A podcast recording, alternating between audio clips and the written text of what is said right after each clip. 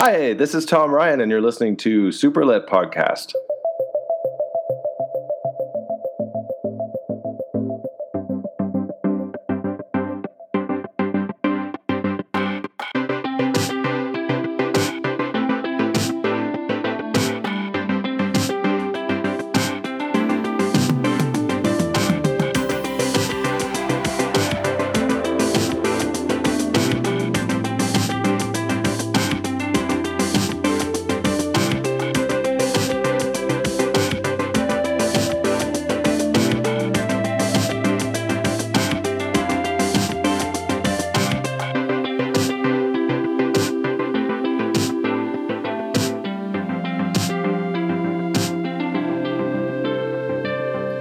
Everyone. We have a special guest with us. Um, Superlit is a bi-weekly podcast pertaining to the books about the LGBT community. And Sophie and I have an awesome special guest. Say hello, everyone. Hello, everyone. Hello. Of course, on brand. oh no. Sorry, did I screw that up? No, no, no. Uh, Sophie and I just are really good at podcasting and always do the right thing. We're big professionals. Professional. But um, our special guest today is Tom Ryan. He is the author of Keep This to Yourself, and uh, I don't want to keep this to myself, so we need to talk about this book. Good That, joke. jo- that I love that joke. I have never heard it before. I'm sure you've heard it at least once, and I'm sure you're exhausted uh, hearing it. Um, so, Tom, why don't you tell us a little bit about your book? I'd love to. Okay, so uh, keep this to yourself is my first mystery. Um, it's the story of a young uh, guy named Mac. He is uh, a very recent high school graduate. Um, the story actually starts on his high school graduation night, and he lives in a very small town called Camera Cove, which is sort of a, a coastal uh, tourist town in a remote part of uh, the, in the book. It's Maine. I originally wrote it as Nova Scotia because that's where I'm from, but uh, my publisher asked me to change it to Maine. So it's coastal. You get the idea, like East Coast um, on the sea. Uh, and a year previous to the story, there was a serial killer who kind of caused havoc in Camera Cove and killed four people. And um, the final victim of the serial killer, who is known as the catalog killer, because he would leave uh, uh, catalog clipping with each of the victims' bodies, was Connor, who was the main character Mac's best friend. And so a year after the murders, the town's trying to get on with things, and uh, Mac is trying to, you know, move on with his life, and he's thinking of getting away from Camera Cove, going away to college, and he finds a clue that indicates to him that Connor, his best friend, had been on the hunt for the killer when he was killed himself. And so Mac decides that he's going to, to try and um, dig into the case himself in order to sort of avenge his friend's death. And things kind of go from there. So, when I picked up this book, I I guess because it came out in May, I believe. Is that right? Yeah, it came out at the end of May. When I I uh, I picked it up, Barnes and Noble sent me this huge box, and I was like, "What is this?" And I I didn't know what it was yet, so I opened it. This I'm not even kidding. Like ginormous box, like I could I could fit a pair fit a pair of shoes in it. Um, and I opened it. I'm like, "Oh, this is like great packaging for like this book that I've been very much looking forward to." Um, I didn't realize like how much of it like. I guess like mystery thriller it was going to be. It was very, um, it was a very good surprise. Great. I'm glad to hear it. And um, so where so um, this is your first like mystery style book. Where did you get the idea to do a mystery style book? Well, I'll, I'll just give you a little bit of background. So I'm Canadian and I've been publishing in Canada since 2012. And I've previously published two YA titles in Canada, and they were both queer. They were both they both had gay males as main characters, and they were very straightforward contemporary books. And at a certain point, I decided about four years ago that I wanted to make a shift. And I, I love writing YA and I love contemporary YA, but I have always really, really loved mystery thrillers. And when I was in high school, I inhaled them. Like back in the 90s, you could not put um, Lois Duncan or Christopher Pike or R.L. Stine, even old stuff like Agatha Christie in front of me fast enough. I just ate those books. I love them. And so I decided that I was going to kind of take a step back from my straightforward contemporary stuff and move in a different direction. So it took me a while to kind of come up with the the the general premise, but as soon as the idea finally clicked in my head, everything was it all fell into place. It was it was one of the best experiences I've had writing a book because it was a new experience to me to have a puzzle to solve for the reader in my in my straightforward contemporary that hadn't really been a thing. You're, you know you're telling a story about characters and you want them to be authentic and you want there to be a, a, plot and a story arc and a character arc. But with a mystery you really need to have that extra layer of um, suspicion and a, a, calculation for the the you take the reader on a journey where they're trying to figure something out.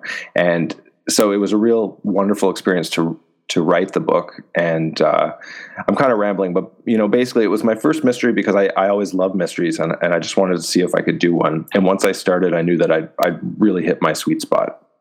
Sophie and i were reading this on the beach next to each other and we tried to if we see each other while we're reading the books not talk about it and i we always have a hard time but it was like really difficult because i was a few chapters ahead of her to not be like okay when you get to this part i need to know your thoughts right now because I'm really bad at picking out like the who's who. I, I'm bad at playing Clue, basically, and which is funny because it's in the book. But um, I I'm really bad at like figuring things out, and this was I felt that this book like uh, it was spelled out like well enough that I could like try to figure it out better than I have with other books, but it was still difficult enough that I didn't know what was going on until the end every time I read like a mystery book, I'm always like, every new character, I'm like, they did it. It's them. I don't trust them. They're new. Like literally every character was like them. It was them. It's like I'm so suspicious of every character. And I don't think there I think there was a point in this book where every single person was like, it's them. They're the catalog killer. They did it. Every single character. The dog did it. They did it. Yes, it has exactly. to be. I'm so happy to hear that. I mean, that to me, that says I did something right because I, I really did work really hard at creating a small town that had, you know, lots of secrets, not just the secrets behind the mystery, but other things were going on as well. And so that, you know, allowed me to, you know, give every, every one of the main characters at least a, you know, kind of a layer of suspicion. So I'm very happy that you felt that way. And I'm also really happy that on the beach because to me it feels like a real summer beachy thriller sort of book. Oh, I definitely agree that it's very like a summer, and it it takes place during the summer too. And I felt like even though they had just graduated from high school, I feel like it was taking place like right now, like during like Fourth of July, July weekend. I felt like this was like the perfect time to read this book, and it was just like really nice because I've found that in like these kinds of books, if there is a queer like main character, they're already established and they're already like out and there isn't like necessarily a coming out. So it's different than a lot of the other books that we've read together where there's like a coming out story. It's kind of like established and it's like okay well maybe we'll find a boyfriend. Maybe we'll have like a crime solving duo. And i love getting to read books like this because we got to get that with quill yes quill and i you know that was really fun for me to write too because i it's it's the thing. So I've heard the argument so many times that there's so many coming out books. There don't need to be any more coming out books, and I I could not disagree more. I think coming out the coming out story is, in my opinion, it's it's universal. I think as as long as people are going to have that experience, typically in their teen years um, or their younger years, uh, of you know exploring their sexual and gender identity and figuring out who they are, then there's going to be room for those stories to be told. But we also need lots of, I, I think there's loads of space to tell stories about teens where that's just side, uh, not, not necessarily a side story because Mac's sexuality is really a part of him. It's a part of, you know, uh, certainly his feelings for Connor, um, his dead friend, you know, p- impact on the story. Um, but I think that uh, having the opportunity to tell a story where it's a, a, a, clear right out of the gates that he's gay and give him the chance to go off and be a detective and fall for Quill, who is one of my favorite characters in the book, um, was just a total treat for me, and it was something that I, I was hoping readers would pick up on. So I'm glad that I'm glad that you all liked it. Sophie, how do you feel about Quill? Because I feel like we spoke about him the other day, and I need to hear it again. I think when we were when we were reading next to each other, I had just gotten to the part where he had like it, he had they had met, but it was like their second time like hanging out. Yeah, where they're they're like, okay, okay, we're, we're gonna, gonna go go meet now, and like um, he was he's like a lot, but I but I liked it.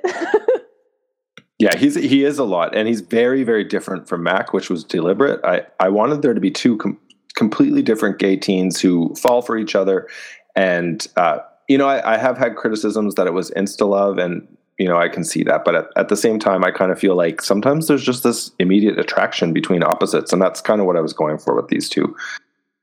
he's definitely I felt like a character where I was like, if I met you in real life, I'd be extremely intimidated by you, but also like comforted. Like I'd be like, you're like a lot, but I want to hang out with you. Totally, and I think he does. He Quill is a character who uh, is necessary. I think in another world, it could have been Quill's story, and Mac could have been the, the secondary character, the romantic interest. But um, he's got his own reasons for searching out the catalog killer, and you know he he adds a lot to Mac's perspective, and I think that you know the opposite is true as well. I think the direction that you took with the story, having it be Mac's story and like Quill being someone that he meets along the way, I think because this is the only way I know the story, I'm like, yes, this is perfect. This is the way it is. And I appreciated how sassy and flirty that Quill is with Mac because I, I just feel like that's like, I don't, there's always, I feel like there's always the person who's maybe more comfortable and the one that's just like, yes, I'm going to do the driving, if you will. And like Quill was just that person. I was just like, yes, I love this. Yeah, a hundred percent. And you know, Mac is out clearly, but I think he's got his hangups, and you know, he's there's the whole. It, so I think you you both agree this is kind of a difficult book to talk about without giving too much away. But um, I'm not saying I think too much to say that you know Max sort of is struggling with his feelings for his straight friend Connor who died, and I think that there are some emotional complications there that you know Quill coming in and being a you know a more straightforward, confident uh, person really really kind of helps him along and makes it. I, I, think it pulls it away from being kind of a, a, tragic gay story, which I you know I always kind of um, want to avoid if possible. Yeah, that's the thing. I've had a conversation with my mom. What was the movie? Uh, Dallas Buyers Club where I was like, yeah, I, I mean, it's probably a great movie, but it's it's literally beyond tragic for the one uh, queer person in it who is not even uh, actually queer, if I remember correctly. They are played by a straight actor, but are queer in the movie. Um, there, there's, I guess, a time and place for you know the tragic stories, but like if it's all the time, it's just like really hard to get through. And I was thankful that this was not one of them. Yeah, exactly. And I mean, it's a tragic. It is a tragic story because it's a story about four people being killed by a serial killer, and that's definitely tragic. But I don't think the tragedy stems from the queerness. I think queerness is, has kind of its own side story going on along the rest of the the plot. Yes, exactly. Um, let me think. I have so I have like a little list of questions. Um, so when you were trying to like formulate, I guess, did you have any like inspiration for Quill or Mac? As far as actual, no, I I mean the inspiration. It, it's hard to describe inspiration. Sometimes a character arrives because you picture a person from your own life and then start to imagine them in different circumstance. Uh, in this particular book, they both just kind of came organically with the story. And I, w- I will say that years ago, I had a plan for another YA straightforward contemporary, not a murder mystery, that was going to revolve around four or five teens who had been best friends in junior high and had kind of split apart in various ways by the time they got to graduation. And I was going to tell that story in a four or five voice kind of format and so that was the seed that was way back in my head. I, I, mean, I put that story aside a long time ago, and at some point, um, you know, I moved on to other things. And when I started to think about the mystery, I think that that you know that bare bone structure of that you know group of friends who've split apart came back to me, and I started to think, you know, who would be the main character, and it was natural for me to write the main character to be a gay gay teen, and things kind of came from there. And Mac you know, Mac kind of emerged organically. As far as Quill, he really just stepped out of that door in the trailer park and was fully formed. It it was one of those you know wonderful gifts as a writer where a character just pops onto the it, you know you close your eyes and he, he's just standing there saying things and you really just have to follow him through the story. So they both kind of came Mac kind of evolved over time, but Quill really showed up and there he was. That seems in character for both of them. I think so, yeah. Yeah, I think uh, what you just described, I think that actually, like Sophie just said, sounds really perfect for them. And uh, I'm sure Sophie could tell you, I have a love for like teenage crime sleuthing people. Like I loved Pretty Little Liars, the TV show, and the books. Um, it's kind of like a guilty obsession. So when like something is presented in that style to me, um, I need to read it immediately. And this was like fulfilling like a different kind of thing that like uh, obviously like that TV show never gave to me, but the, like this, I think also because I'm kind of I wouldn't Sophie, would you call my town like a small town?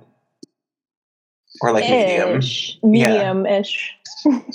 Yeah, because I, I grew up across the street from a farm. Like I remember being a kid, like walking around on that farm and like being friendly with the, the family that owned it. So just like roaming around the farm and like the aspects of the book were like there's like the community library where people do like the the uh, the yard sales and the things like that. It's it spoke a lot to me, so I felt like this was like something that I really got into. So um, I do have to ask, how big was your town? Um, South Brunswick is a little weird. Um, it is next to Princeton in New Jersey, so it's not. Um, it's like near a highway, and we have like the farm near me. Um, the my development was actually made once they sold off the land for the farm that was here. Um, so my area of South Brunswick, like the only thing that I can walk to is a Wawa, um, and that's the only thing that we have sidewalks that connect to. We have one grocery store; they're building another now. Uh, but it's I would say that mine is small, but I know there are like actual small towns. Well, I think okay. So I grew up in a super small town. We're talking like 1,300 people in the middle of nowhere on the coast in Nova Scotia, which is one of Canada's eastern provinces. But I've heard from so many people since I wrote this book telling me that they love the small town atmosphere and it it reminded them of their small town. And sometimes that's a 30,000 person town in Iowa. And I, I really love that because I think that small towns are once you've lived in one, it doesn't it's not really about population, it's about the feel, about the vibe, about you know the haunts and I don't know, that's really appealing to me because I love small towns. I love writing small towns and so I'm really I'm really happy to hear that you you connected with it that way too. I think it translated really well, and I think also you're you're doing like home improvement on a home somewhere, if I remember correctly. Yes. So my husband and I are both from Nova Scotia, and he's in the the Navy. So we move around a lot. This we actually moved this week. I think I was I was uh, messaging back and forth with you this week about um, our move. I'm literally sitting in my new office. I, I got um, Wi-Fi set up this morning. I'm surrounded by boxes because we just moved to Ottawa, which is Canada's capital, from Toronto, which is Canada's uh, Go Raptors biggest city, and uh, we've lived on the East Coast, we've lived on the West Coast, and so uh, this is our fourth move in four years. And so it's hard to feel like we have roots. However, we both do come from the East Coast, from Nova Scotia.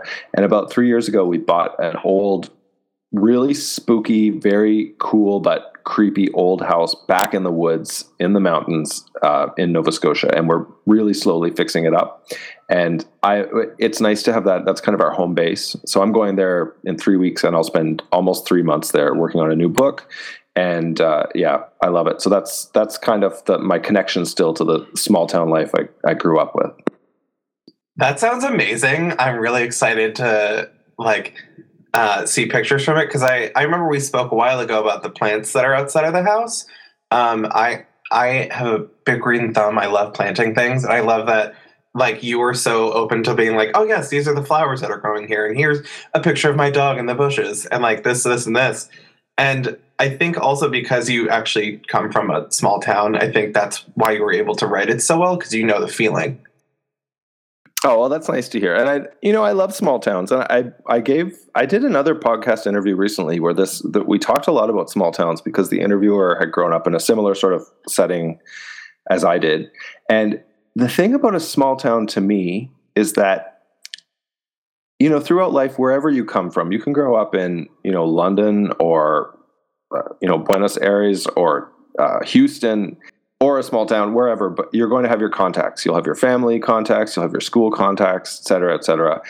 But when you're from a very small town, there's this sort of a different thing going on where people know everybody and people know everybody's business. And sometimes you're related to half the people in this environment and and connections go way, way back. So there's sort of a web of interaction that happens, which personally I feel really helps me as a writer because I'm always thinking about how is person X connected to person C and uh, for me, that's kind of at the root of all story is how are people connected one way or another. And I think being from a small town gives me that sort of certain perspective on how, in one way or another, everybody is connected. But you know, when you get down into the weeds, you can you can find some really interesting stories there. I definitely think. I guess it's funny. My graduating class was, I think, anywhere from 750 to 900 people, and even if I didn't know a person, I knew something about them because I guess we all just uh, we're gossip gossip people, um, and uh, I feel like that is definitely correct. Oh my god, and the gossip is such a part of it for sure. I, lo- I mean, I won't lie, I love to gossip. I love Twitter gossip. It's amazing. The authors that I follow when they're like, I guess, spilling tea with each other and only they know what's happening, I'm just like, let me in the group, let me know what's going on. Oh my god, hundred percent. I need to know everything. And sometimes I'm like, are they talking about me? And I know they never are, but because it's all all these subtweets, I'm like, maybe I should be a little bit more careful about how I'm behaving. I feel like Sophie has sent me my own tweets before, and she's like, "Did you really just tweet that at someone?" And I'm like, "Yes." It's usually just a screenshot, and I'm like, listen, you can't just say this to people. You can't just send memes to people. I I can't help it that so many authors I like admire on Twitter, and I just want to send my love. Mhm, mhm, mhm. oh, we love it. It's wonderful. Meanwhile, I'm like panic, like setting up like a, a tweet at someone, be like, oh, I just want to tell them that I really like their book, but I don't want it to seem like too weird or okay, well, I have to word this differently. And then Brendan's like, here's a meme. I love your stuff. And I'm like, why didn't I just do that? I should have just done that. Just tweet at every author and ask them their favorite Carly Rae Jepsen song. yeah, honestly. Oh, I thought we weren't going to go here. well, we're someone into the interview now. So someone Oh, said no. to bring up Alanis Morissette. Um, I didn't know she was Canadian. Alanis is totally okay. First of all, um, the '90s was Canada's pop superstar female decade. So it was Alanis, Celine, and Shania all are Canadian, and they dominated the charts for the entire decade of the '90s. So I can go, I can go there, no problem. It's the new stuff that kind of gets to me because I'm in my 40s now. I forget that Shania Twain is from Canada, and I don't know why, but I imagine her to be like a country singer, well, she was sort of. but like an American country singer. I don't know. I don't know why I immediately am like the South owns her. But if you, I'm if you glad do sh- they country don't. music, then you're immediately like from Texas or Tennessee. But I'm no, really no, no, glad no. that the South of America, like s- s- the Southern United States, does not own her because they don't deserve her. No, Shania is so we have Canada country. I don't know if, if you all have ever been to Canada, but it's very it's a wonderful, strange country. And there is a really there's a band of country music uh, up here that um, people don't really expect. And a lot of people end up heading down to, to Nashville and striking it rich like Shania. Okay, so field trip to Canada to hang out in the country music scene. Yes, come to my farmhouse anytime. Oh my god! actually, I that would love be great. Yeah. I would love to be in spooky woods with a thriller writer and just not get murdered. It'd be fine. And our house is haunted too. No no shit, it's seriously haunted. What? Hmm I'm I'm telling you. So when we when we bought this place, I know we're off off track right now, but it's it's too good a story not to tell. So we bought this house in the middle of nowhere, and we'd been there. You know, we didn't move in. It was it's kind of like a summer house. We bought it really cheap, and it's falling into the earth. So we're really slowly taking it back to life. Anyway, long story short, we'd been there for uh, three days, and someone stopped by to say, "How's it going? We saw that you're in the neighborhood, et cetera, et cetera. Um, have you met the old lady yet?" No. Oh my god! Stop. Yes, the old lady. And so within a week, we'd heard from three separate people who had nothing to do with each other about how this house is haunted by an old lady. And the worst part was that it's, I, it's hard to emphasize how remote this place is. It's on a very scary old road, and we're the only people at the end of this road. We have no neighbors. It's in the forest, and it's it's spooky. Like it's really spooky. And so I was there. My husband was there. We're working on it, and then he had to go back to to work. He left, and I, I was there by myself with the dog. And honestly, I it's fine. I, if there is a ghost there, which you know there have been a couple of weird things have happened. I I think she's a nice ghost. Um, I'm not literally knocking on wood right now, um, but there were a few days where I thought I if if if I make it through alive, I, I'm I'm a lucky person. That is so interesting. I literally, I always tell my parents that I think our house is haunted, and they're like, "Yeah, sure." And I'm like, "No, like I really feel like what was that movie, The Haunting of Hill House? You know, like the tall man. I feel like I've seen that out of the corner of my eye, but I feel like that's also a thing that like your eyes do when they don't like understand what's like in front of them. Um, but it's so interesting to hear that your house is haunted by an old lady. Yeah, she's an old lady who saved uh, a family from burning. And I, anyway, I won't go on too long about this, but I did. I was painting. I was taking down, out um, baseboards to paint behind them, and I found a very old, like from the late 1800s, picture of an eyeball, like a woman's eyeball underneath the baseboard staring up at me. It was the scariest, scariest thing. That is oh, terrifying. No. It was horrible. It was the worst thing. Anyway, now I have it framed on the wall and it's kind of like, you know, I'm going to I'm going to lean into her and hope that she's protecting me and not trying to, you know, drive me out. If you respect her space, she'll respect yours and then you can write a really good spooky story about it. Exactly. Um, is that where the inspiration for the eyeball from the story came from? Do you mean the the weird guy who has the murder tours? No, the um, there's the the the part where um, Mac gets back to his truck and there's um, I'm saying truck like he's driving a Mac truck. Uh, on the window in the dust, there's the uh, the eyeball that's drawn, Oh my god, I had never made that connection. No, I wrote that before, but that makes it almost spookier that an eyeball just like came out of the walls of my house. Oh yikes. That's actually a really funny coincidence if you think about it. Totally. Sophie, do you have any fun questions? Um, I have one question and keep it as spoilery free as possible, obviously, because we want everyone to read this book. Um, but I always have this thought when I'm reading any kind of mystery book or horror or anything. Um, when you started to come up with the idea, did you start from the end and work backwards? Like, did you get the idea for like, all right, this is the person that did all the stuff. Now, how do I like cover it up? Or did you kind of like work your way towards that? Okay, that's a great question. And I think I can answer it without spoiling. So I had the opening scene first. I imagine these um, these friends opening a time capsule. And then I started to imagine somebody was missing. Why are they missing? And then I imagined they were killed. And so that kind of set up the story. There was a murder, it happened a year ago. And I was really early in the process of writing it and plotting it out. Like I had maybe written a couple of pages of the first chapter. It was just an idea. And I was out with my dog in the park. I take my dog for a long walk every morning, and that's when I kind of do my, you know, my mental prep for a day of writing. And out of the blue came the idea for who the murderer was. So I had the very, very beginning and I had the very, very end. And then I had to work my way through the whole story. So I knew who it was very early, and then the rest of the story kind of fell into place, if that makes sense. No, it does. Yeah. I, I think that's fascinating because I think that would be the only way I'd be able to do something like this. I would have to have the final, like, even just like the final scene, I would have to have like that in my head so I could work backwards because otherwise, there would be so many plot holes. I would, there would be nothing that I would, there would be so many loose ends. There's so much that's like, this is a book where I want to like immediately go back and reread it because I'm like, okay, so this person was connected to this thing and this. So I want to go back to like the first chapter that they show up in and see if there's like things I didn't pick up on initially. Like I want to go back and like find the clues.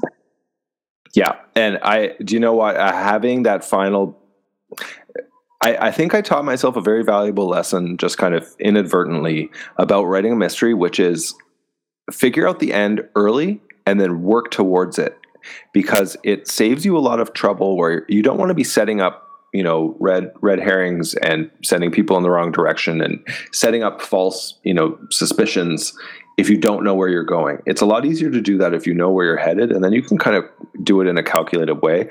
But that said even knowing where i was going by the time we got into copy edits and even proofreads my editor and copy editor were picking up stuff at the you know last minute like when there was a day or two left to you know make final changes where they were like oh we didn't account for if this happened on this day then that doesn't make sense that this happened at the end. Like there were a lot of plot holes. It was really it was a complicated story to write. And there were some moments right at the end where i was like oh shit if i don't if we hadn't figured this out i don't i i would have been you know if they had put it sent it to print and this problem had been in the text it would have been you know i would have run off into the woods and hidden there forever Just run away with the old lady into the woods. exactly my and my dog Always the dog. always my baby Aw. Um, I, yeah, I think that's so fascinating. Anytime I, because I am not, I'm not the most perceptive person. Like I feel like I'm very gullible. Like my friends have, have gotten away with like a lot of things. Be like, we've been planning this for like weeks. Why haven't you noticed? I'm like, I don't, just don't pay attention to things. I guess so. I'm feel like I'm not very good at reading mystery novels, and I'm always like confounded. I'm like, how did this happen? Why did I miss all these clues? What did what did Honestly, I do? same.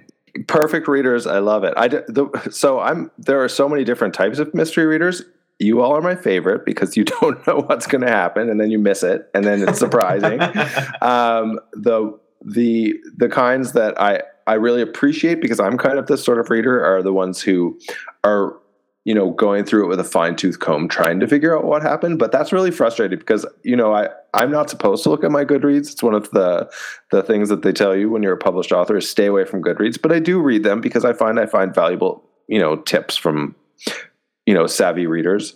But there are readers who picked up on stuff really early and they're like it was so easy to figure out. And it's you know it's it's always going to be difficult to read that because i was trying to make it a complicated mystery but also just easy enough to solve if you were really if you're really astute so hopefully i struck a balance and i'm glad i'm glad you all didn't figure it out Well, anyone can say that they knew how it was going to end after they finished the book and be like, "Oh yeah, I got the whole first first page. I was I, I nailed it. Yeah, I got it. Whatever." exactly That's how I feel because like anytime I see because I look at the Goodreads stuff, uh, and thankfully I'm not a published author, so I can look through them and not feel any kind of anything other than like, are you lying because I feel like you're lying? Because I went through it and I was like, okay, maybe this person did it, and then I got to the end and I was like, well, uh, nope, that was the dog didn't do it. Um, so just like Sophie said, someone at the end could be like, "Oh yeah, I totally knew what was going on." It's like, how did how? I would love to know. I was gonna say I'm also the type of person who will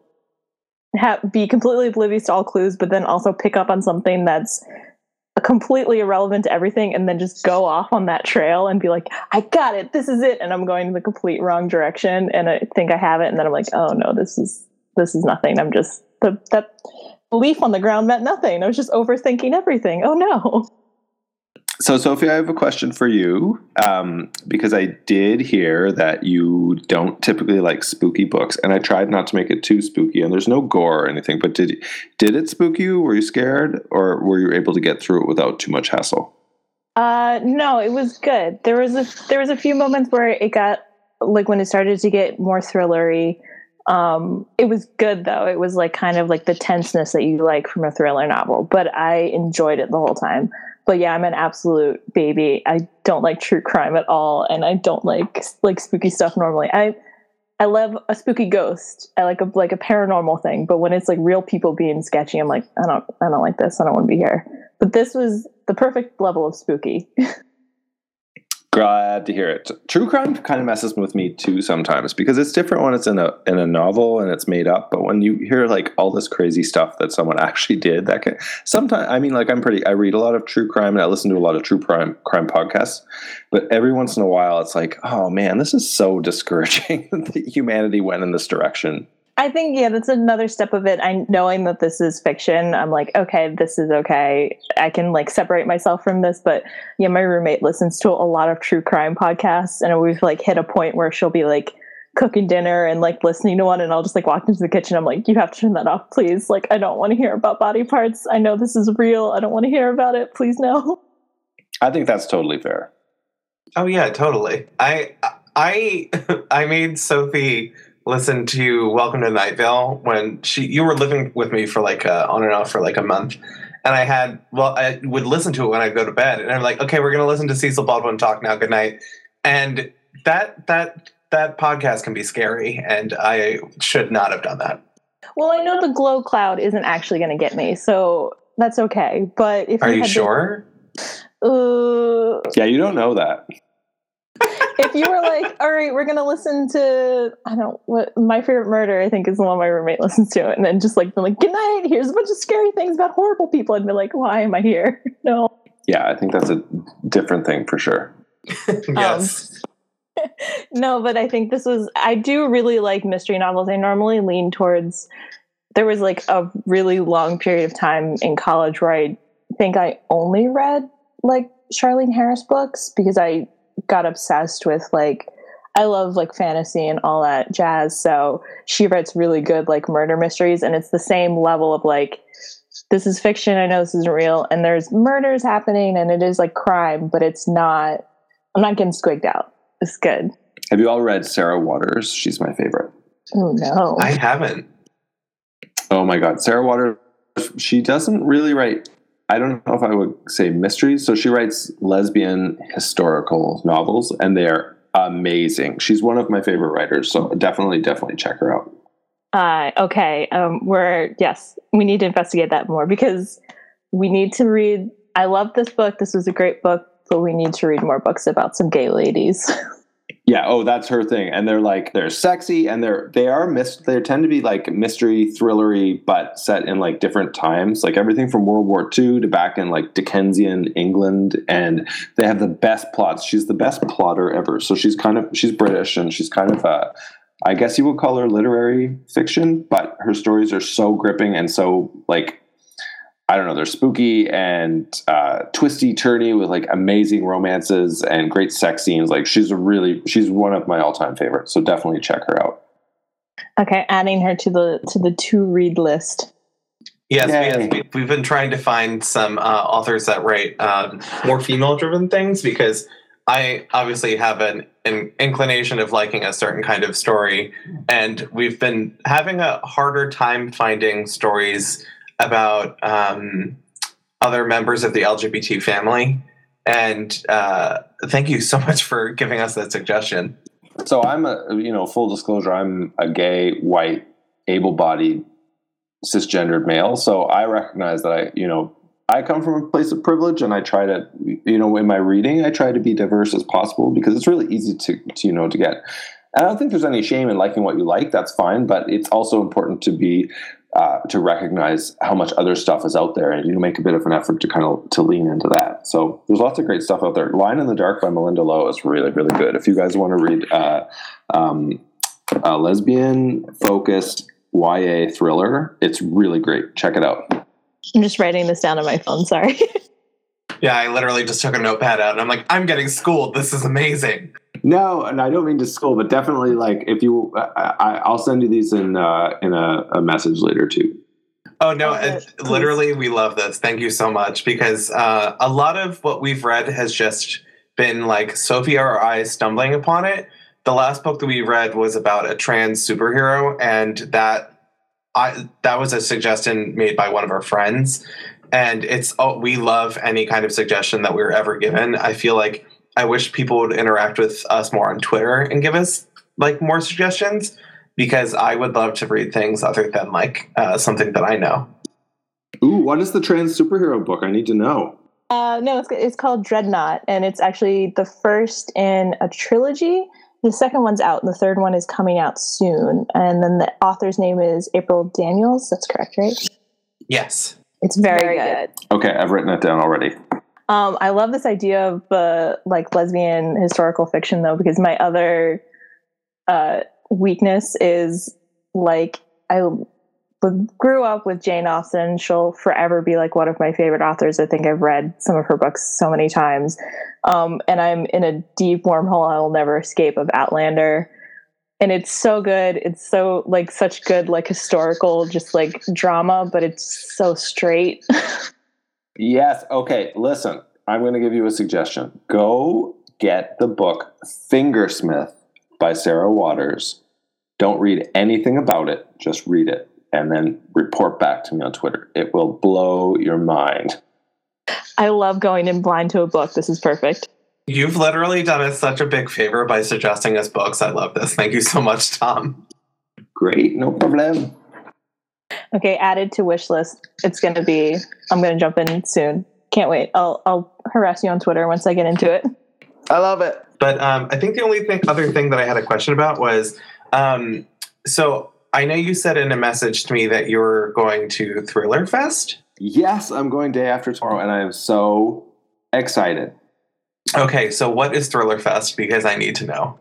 Okay, yeah, it's it's the world's. I think it's the world's biggest convention for mystery and thriller writers, and it is in New York City this week. And it's the it's the annual convention for the International Thriller and Mystery Writers Association, or the International Thriller Writers Association. Okay, um, I'm on the YA panel on Saturday with uh, Ann Aguirre, Rachel Caine, Christy Dougherty, F. Paul Wilson, and R.L. Stine, which is I still can't believe that this is happening. And uh, we'll be um, at Thriller Fest on Saturday morning talking about YA thrillers. And it's just a really cool convention. It goes on for the latter half of the week, and they're going to be um, sessions from you, you name it, everything from uh, FBI experts on ballistics will be there to talk about. So it's it's for writers, really, although it, it, the, the public can attend um, for a fee, I think. And it's I'm just so excited. It's an amazing opportunity, and I, I, I really can't believe I'm going to be sitting on a panel with R.L. Stine, who's like like like a a, a lifelong uh, inspiration to me. That's amazing, and is making me think of. Um, there wasn't much in this book of like really like uh, technical stuff, but being able to like talk to people who are like on the field and really in these worlds that you're writing about and being able to draw information from them that's in- insane because i always think about like you can't just Google this stuff all the time. That can't be the way that people learn how this actually works. No, and I, it's going to be, you know, it's I'm, it's all happening in one hotel, and all the biggest, a lot of the biggest names in thriller writing are going to be there, and there's a lot of, you know, hanging out, going out for dinner and drinks, and just chatting about the craft, which is really exciting for me. I've done a lot of travel with this book. Um, it's the first book I've ever uh, published where I've actually gone to BEA BookCon and ALA and uh, a whole, you know, the Ontario Library Association. I've done a lot of traveling and book signings. It's all amazing. It's amazing to meet readers and librarians and booksellers, but to go spend uh, three days with other thriller and mystery writers is, is going to be something completely different. So I, I can't wait. It's going to be a, a total blast. I literally, uh, I I don't even know how I thought that R.L. Stine uh, wasn't with us anymore. I don't. Oh my gosh! I don't know. I, I for some reason thought that they had passed, or for some reason. And when Tom had messaged me and said that they were going, that you were going to Thriller Fest and you're on a panel with R.L. Stine, I was like, oh, thank God. I know, right? I mean, he's been around for a long time, and he is definitely still around. He's hilarious. I met him very briefly at the Book Expo, and uh, I, you know, I kind of went up. He had a signing, and I went up and gave him a bookmark and said, "I'm going to be on a panel with you, I'm a fan, I'm a total fan." And he was, he had a lot of funny stuff to say. He's kind of dry and hilarious, and I, I think uh, it's going to be something else. I can't wait. I feel like he was one of the first, like, first authors that I was like aware of as like a human, and not just be like, "Oh, this person's name is on a book I like," because I vividly remember watching, like, watching the Goosebumps shows, and maybe I had like a VHS or something of it and I had read the books a lot when I was little too, but I think he did like introductions on some of the the tapes of being like, "Hi, I'm R.L. Stine," and like, "Here's my stories," and we'd like talk a little bit and be like, "Wait, you're like this. This is what you look like. You're like a person, and you write all of this." And it was just this this first connection of like an author to his actual work. Yeah, I think I'm. I think you're right. I remember those intros to the to the uh, those videos, and uh, he's one of those authors who's been really connected with his. It's almost like the the woman who wrote the Babysitters Club. Like there's this whole era in the '90s where the, the authors became almost as famous as the books and uh, yeah, so it's going to be kind of crazy. And I expect to be on this panel, sort of like like completely speechless, sitting at the back, just kind of goggle eyed at everything that's happening. But I'm really, I feel really fortunate to be invited, and I feel fortunate that this book is getting keep this to yourself is getting some attention because I'm I'm quite proud of it. And uh, you know, every time I do an event like this, it, it brings it to some new readers. So it's a it's a you know it's going to be a lot of fun. I went to buy it for Sophie so she could have a copy of it, and both of our Barnes and Nobles were sold out of it. Wow. Well, that's uh, that's kind of cool. It was. I. I mean, in the moment, I was like, I, I can't have the book. But I was like, I mean, I guess that's good that it's doing really well, but I want to also have my own copy. And they also, I think I tried. I think I hit like just the window where I needed to read this for our scheduling, where it was like just. I think I called the because I did call the library too. I was like, "Why? I just should just get it from the library. What am I doing?" Um, and I think that I had talked to them. They're like, "Okay, we're getting it in next week, but it's not here yet." And I was like, "I need to record though. I don't have time." So I, every time someone calls a library, an angel gets its wings because I love that libraries are hearing about the book, and it's actually. Um, you know it's it's uh, it's slowly building and it's appearing in different places so bit by bit and uh, yeah, and I know that Sophie, you're more of an audiobook person, right? Is that right? Uh-huh. Yeah, I love audiobooks. I well, it's just it's so much easier for me because I work in an office where I can just kind of have headphones in, which is really nice. So I can just like eat audiobooks up all day pretty much. Audiobooks and podcasts like all day. Yeah, I'm totally the same way. And so uh top secret just for Superlit uh, listeners, I, I, don't even know if I'm supposed to say this, but I, there will be an audiobook of, of Keep This to Yourself, and I hope to have casting news soon, which will be very exciting. So um, just wait a little while longer, and it'll be available in audio too. That's so exciting! So I can get the audiobook when it comes out, and then I can re listen and look for the clues. Exactly, or listen along to the book, which I, I would recommend too. And it's my first audiobook. I've never had an audiobook, so this is pretty cool. Uh, that's I'm always fascinated because it does make a huge difference who's reading the books. It's always like the first thing I notice, and in like really heightened scenes, like there's a lot of scenes in this that are like confrontation with characters, and there's a lot of dialogue, quick dialogue that's like really important. And having someone who can read that really well and get that like feeling that you want, um, yeah, I'm excited to hear it. Yes, and I'm very. I can't announce it now, but I'm very excited about the narrator. It's going to be amazing. So uh, it, it's all it's all kind of everything's happening in a really fun, exciting, uh, rolled out way. So stay tuned for more news. That's really exciting, and I'm. It's so nice to hear that you're excited about it too. I can't wait! I'm so excited now. Yeah, and it's a different experience. Listening to a book is different from reading, and they're both amazing. I love to read and I love to listen, and uh, um, so I, I'm keen keen to hear it for sure.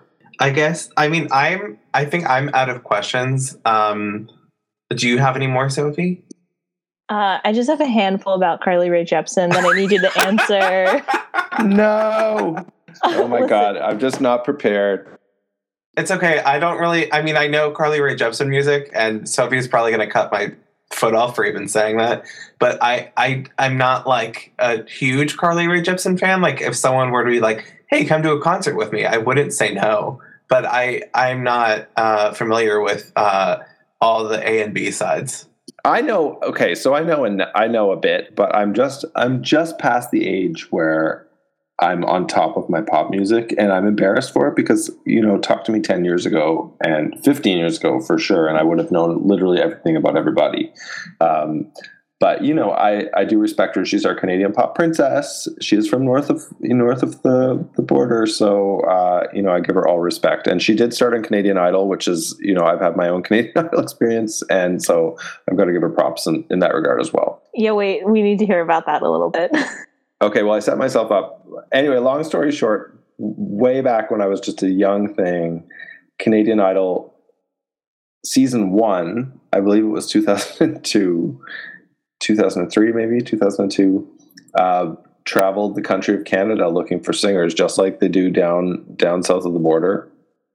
And I, I, you know, slept in line on the sidewalk to be there for the first Canadian Idol auditions in Halifax, Nova Scotia, and I made it through. So I think a lot of people don't realize this about how the Idol shows work is that there's three rounds of at least three rounds of judging, and the first two you don't see on TV.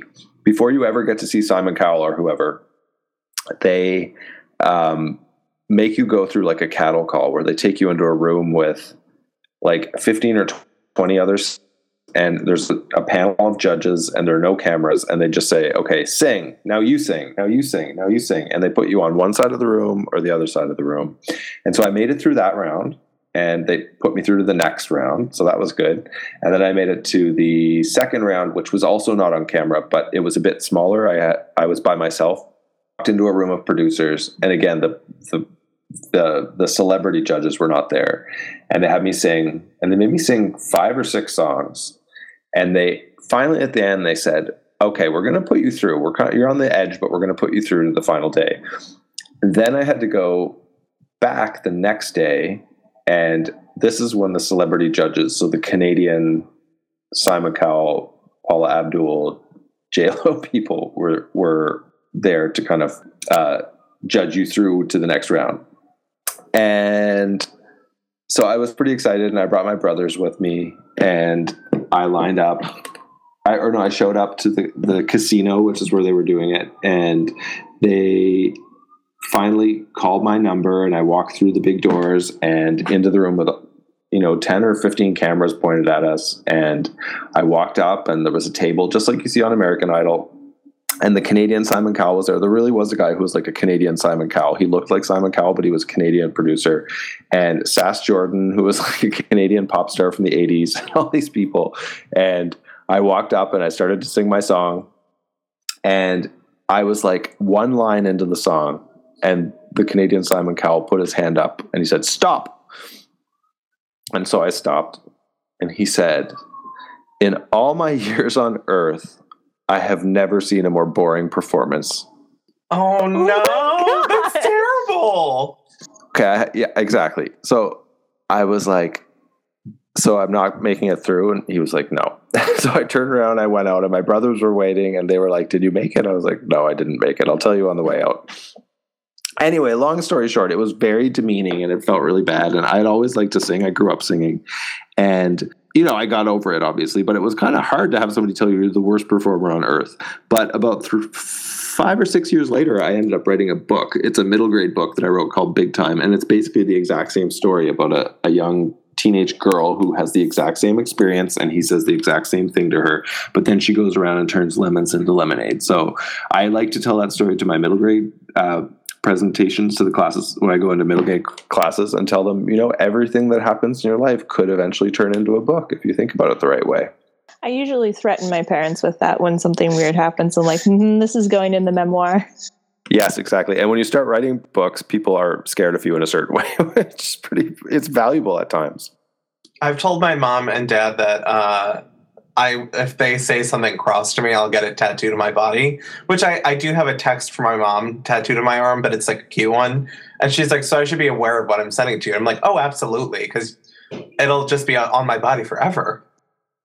Oh my god, I've never even thought about that. That's wonderful. It's like a really silly threat that um, I think they're just like, "Yeah, you go sit through that tattoo session then." Um, but what what song did you sing? I can tell you, when I look back on this period of my life, I think that there must have been some stuff going on emotionally, but it was a bad choice and I should have been told to go away. But anyway, you grow up and you learn a lot. But if I if I meet in person, if I meet you in person, I'll tell you secretly through whispers. Perfect. I'll be sure to never tell anyone. I love it. Keep it to yourself. Keep it to yourself. Ah! Awesome. All right. Well, Sophie, did, I I mean, I'm like all I'm I'm just fangirling at this point, um, and I I need to be stopped. Uh, Sophie, do you have anything before we let Tom go? Uh, no, I think I think I covered everything. I'm excited for the audiobook. I'm just going to keep thinking about that for a while. Yay! Well, thank you so much for having me. I appreciate it, and I'll just give my I'll give uh, a plug for next year. I have two books coming out next year. If I can tell you a bit about those. Oh my gosh! Oh, yes, please. Okay, so one of them is I we are about to announce the title and reveal the cover very, very soon. And it was co written with my friend Robin Stevenson, who's a really fantastic, wonderful, well known uh, young adult author here in Canada. And it's, um, I can't tell you the title yet because we've changed it and it's about to be announced. But it's basically it's a queer road trip novel, YA novel set at Toronto Pride and so we're very, very excited about that. It's going to come out next spring from Running Press. And we have all sorts of cool promotional stuff planned. We're hoping to do some Pride Festival um, launch events. And uh, so that book was a lot of fun to write. It's her character is a queer girl from the west coast of Canada, and mine is a queer guy from the east coast of Canada. And they're cousins who end up on a crazy road trip to Toronto Pride. And they meet all sorts of wild queer characters along the way. It's the queerest book I've ever worked on, and we both are very proud of it. And so that comes out next spring. And then next fall, I have another thriller mystery coming out with Albert Whitman. And it's called I Hope You're Listening. And it's the story of a 17 year old uh, queer girl named Dee who starts a top secret uh, incognito true crime podcast um, to get over the guilt of the fact that when she was 10, her best friend was abducted while they were playing in the woods together and it was never solved. So it's kind of a cross between, I don't know, my favorite murder and True Detective is how my agent described it, and um, so I'm really excited about both of those books. They're both quite different from each other, and so 2020 is going to be completely off the off the chain. I am going to be uh, going all out all year, and I can't wait. Those both sound so amazing. I'm so excited about both of them. Yes, I love a I love a book with a, a queer lady and a queer boy, so me and Brendan can just identify with the characters and just yell at each other about it. Yeah, well, if you ever want uh, to chat with me about either of them, I'm, I would love to come back. This was so much fun. Yes, thank you so much for talking to us about your books and for uh, talking to us about your future books too. That is so exciting. Do you know what? Canadian Idol notwithstanding, things are going well. So I, I really appreciate the chance to come and chat chat with you both. And uh, yeah, this was so much fun. I hope that the rest of your summer goes really well. And uh, and uh, yeah, I appreciate it. Oh my gosh, thank you. That's so sweet of you to say to us. I'm excited to dig into some of these books too that you gave us for suggestions because I think this is going to be a good summer reading. Great. And if you're if you're ever looking for anything else, I read a lot. So uh, just come poking at me on Twitter. Ooh, will do. Absolutely. Yes, for sure. Alrighty. Well, um, everyone, thank you so much for tuning in. Um, who is my special guest again? His name is Tom Ryan. oh, do I say that now? yes. Leave uh, that in. Hi, I'm Tom Ryan, and I was the special guest. Three Perfect. anxious people wait for an empty mic for someone to talk first. oh my god! See, this is why I shouldn't be allowed to do this. But honestly, if for, for anything, anything, I can, I can sit, and listen, listen to this. this. We're live on the air. Perfect. Um, but yes, my name is Brandon Patrick. We have Sophie, and we also have Tom Ryan. And you've been listening to Superlit. And music. Here we go. Bye, all. Thank you so much.